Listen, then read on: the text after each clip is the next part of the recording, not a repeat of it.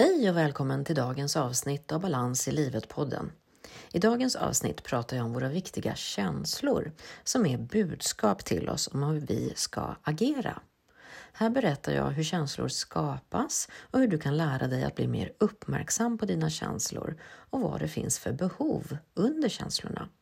Som avslutning är jag också mina fem bästa tips på hur du kan jobba vidare med att förstå dina känslor. Varmt välkommen! Varmt välkommen till Balans i livet-podden. Podden för dig som vill må bra och skapa mer balans och självmedkänsla i livet. Jag heter Ingrid Thorngren och vill hjälpa dig att må bra fysiskt, mentalt, känslomässigt och själsligt så att du kan ta din plats och leva ditt bästa liv. Välkommen!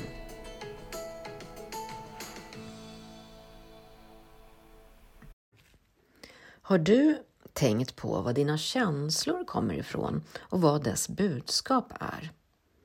När jag började studera psykologi på Humanova för drygt 20 år sedan så kommer jag ihåg en fråga som jag fick. När blir du arg, Ingrid? Och jag svarade, jag är aldrig arg. Men det var ju såklart inte sant. Självklart blir jag arg ibland. Det är en känsla som vi alla har ibland, tänker jag. Men jag misstolkade frågan. Vad jag menade när jag sa nej var att jag inte uttrycker mig aggressivt. Det vill säga skriker aldrig och slänger inte saker och så vidare. För det är ingenting som jag har fått lära mig att uttrycka ilska på. I min familj var det istället så att man var tyst och sur när man blev arg. Men nu på Humanova så lärde jag mig att våra känslor är viktiga budbärare till oss själva och att det är viktigt för oss att våga uttrycka vad vi känner till andra på ett bra sätt. Hur ska annars andra veta vad vi känner? Det är ju inte så lätt att vara tankeläsare. Även om vi gärna vill att andra ska förstå vad vi känner, vill och behöver. Även om vi inte uttrycker det. Men jag lovar att det är större framgång att få det vi behöver om vi vågar säga vad vi känner och vill. Hur fungerar du som människa? Är du en känslomänniska eller inte? Det är ju så här att vi fungerar olika som människor. En del beskriver sig som känslomänniskor, att de ofta har kontakt med sina känslor och uttrycker dem direkt. Det kanske kommer ut mycket glädje, kärlek, sorg, gråt, ilska och så vidare. Och andra människor har kanske svårt att känna efter vad de faktiskt känner. Eller så kanske de känner vad de känner men vågar inte av olika anledningar uttrycka det till andra. Det vanligaste är väl kanske när vi är arga och irriterade, men vi vågar inte visa det eller säga ifrån. Kanske blir vi istället ledsna och gråter eller blir tysta och bara går därifrån, fastän vi kanske egentligen är arga. Och känslor, det är budskap till oss. Oavsett hur vi hanterar våra känslor så har alla människor känslor. Och känslornas funktion är att ge budskap till oss, hur vi bör agera och känslorna är mycket viktiga vägvisare i våra liv. Därför är det oerhört viktigt i det personliga utvecklingsarbetet att lära sig att känna in sina olika känslor och vad de står för. Hur vi har kontakt med våra känslor och hur vi uttrycker dem kommer ofta från vår uppväxt. Vad vi har fått lära oss av våra föräldrar eller de vi växer upp med. Hur har mina föräldrar kommunicerat och uttryckt sina känslor? Jag är uppvuxen i en familj till exempel där man uttrycker mycket känslor så är det ofta det jag lär mig och jag blir en person som också uttrycker mycket känslor. Det är naturligt och okej att uttrycka sina känslor. Om jag istället växer upp i en familj där man inte uttrycker och visar känslor så kanske jag har svårt att lära mig det. Om ingen heller har bekräftat mina egna känslor som barn och kunnat berätta att ja, men det är okej att känna sig ledsen eller arg, då är det också svårt att få kontakt med sina egna känslor och uttrycka dem. Men så här fungerar det ju att det är hjärnan som styr våra känslor.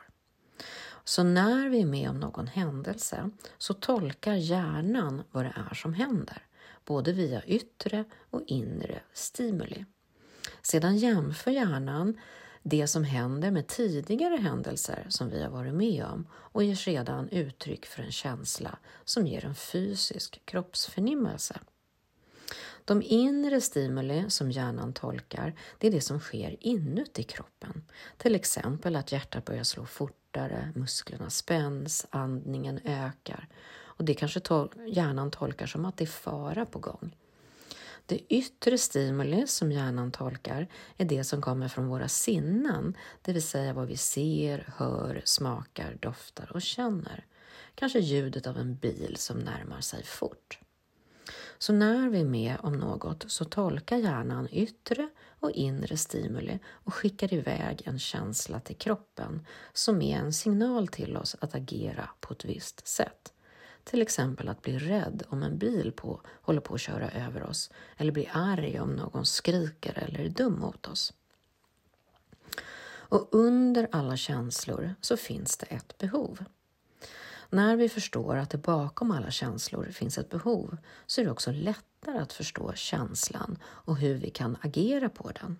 Känslan är som sagt till för att vägleda oss hur vi bör agera. Så om vi plötsligt känner oss arga så kan vi fundera på vad är det för behov som ligger bakom det? Jo, kanske någon som säger något dumt och orättvist till oss och vi känner ett behov av att säga ifrån och få tala om vår sanning och vad vi tycker. Men hur gör man då? Ja, precis som när det gäller tankar som jag pratade om i förra poddens avsnitt så kan du säga stopp till en känsla när den kommer och fundera på vad den vill innan du agerar. Här kan du så göra ett medvetet val. Vad vill du göra med den här känslan?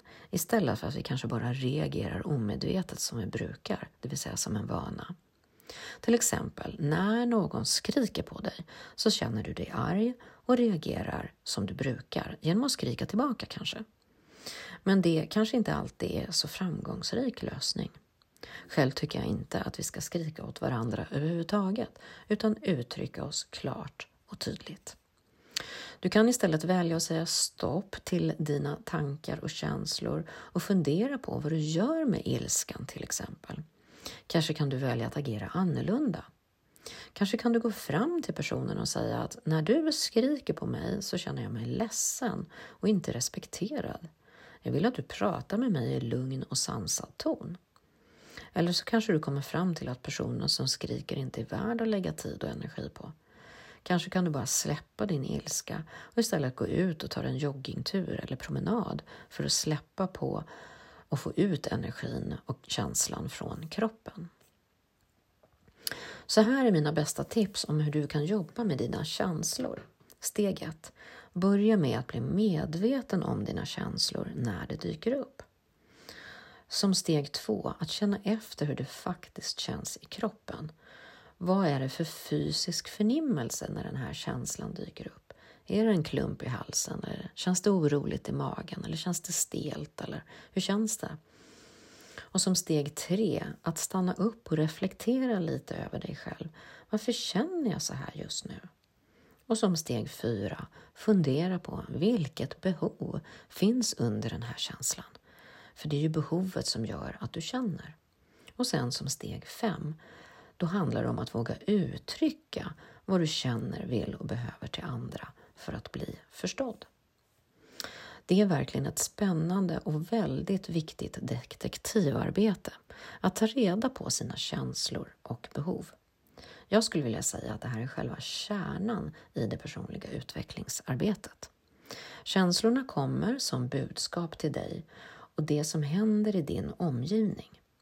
Men det är ju du som bestämmer vad du gör med dina känslor och hur du uttrycker dina känslor, behov och din vilja.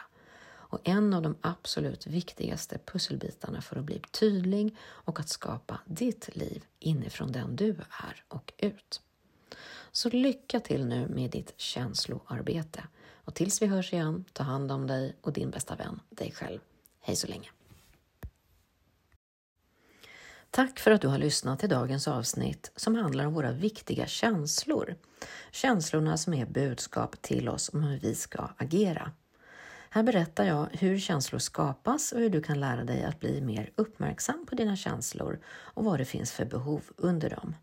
Som avslutning gav jag mina fem bästa tips på hur du kan jobba vidare med dina känslor för att bli mer medveten.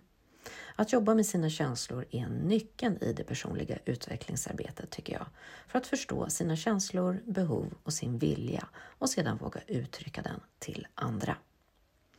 Är du nyfiken på att lära dig mer om personlig utveckling och mindfulness för att öka ditt eget välmående? Då vill jag redan nu berätta att min signaturkurs online Möt dig själv och lev ditt liv 10 steg till mer självmedkänsla och balans startar i september igen. I onlinekursen lär du dig att ta hand om din fysiska kropp, dina tankar, dina känslor och din själ på bästa möjliga sätt. Du kan redan nu ställa dig på väntelistan så får du en fin bonus om du är intresserad av kursen när den öppnar för anmälan i höst. Du hittar länken på min hemsida eller klicka på länken här nedan så kommer du direkt till väntelistan.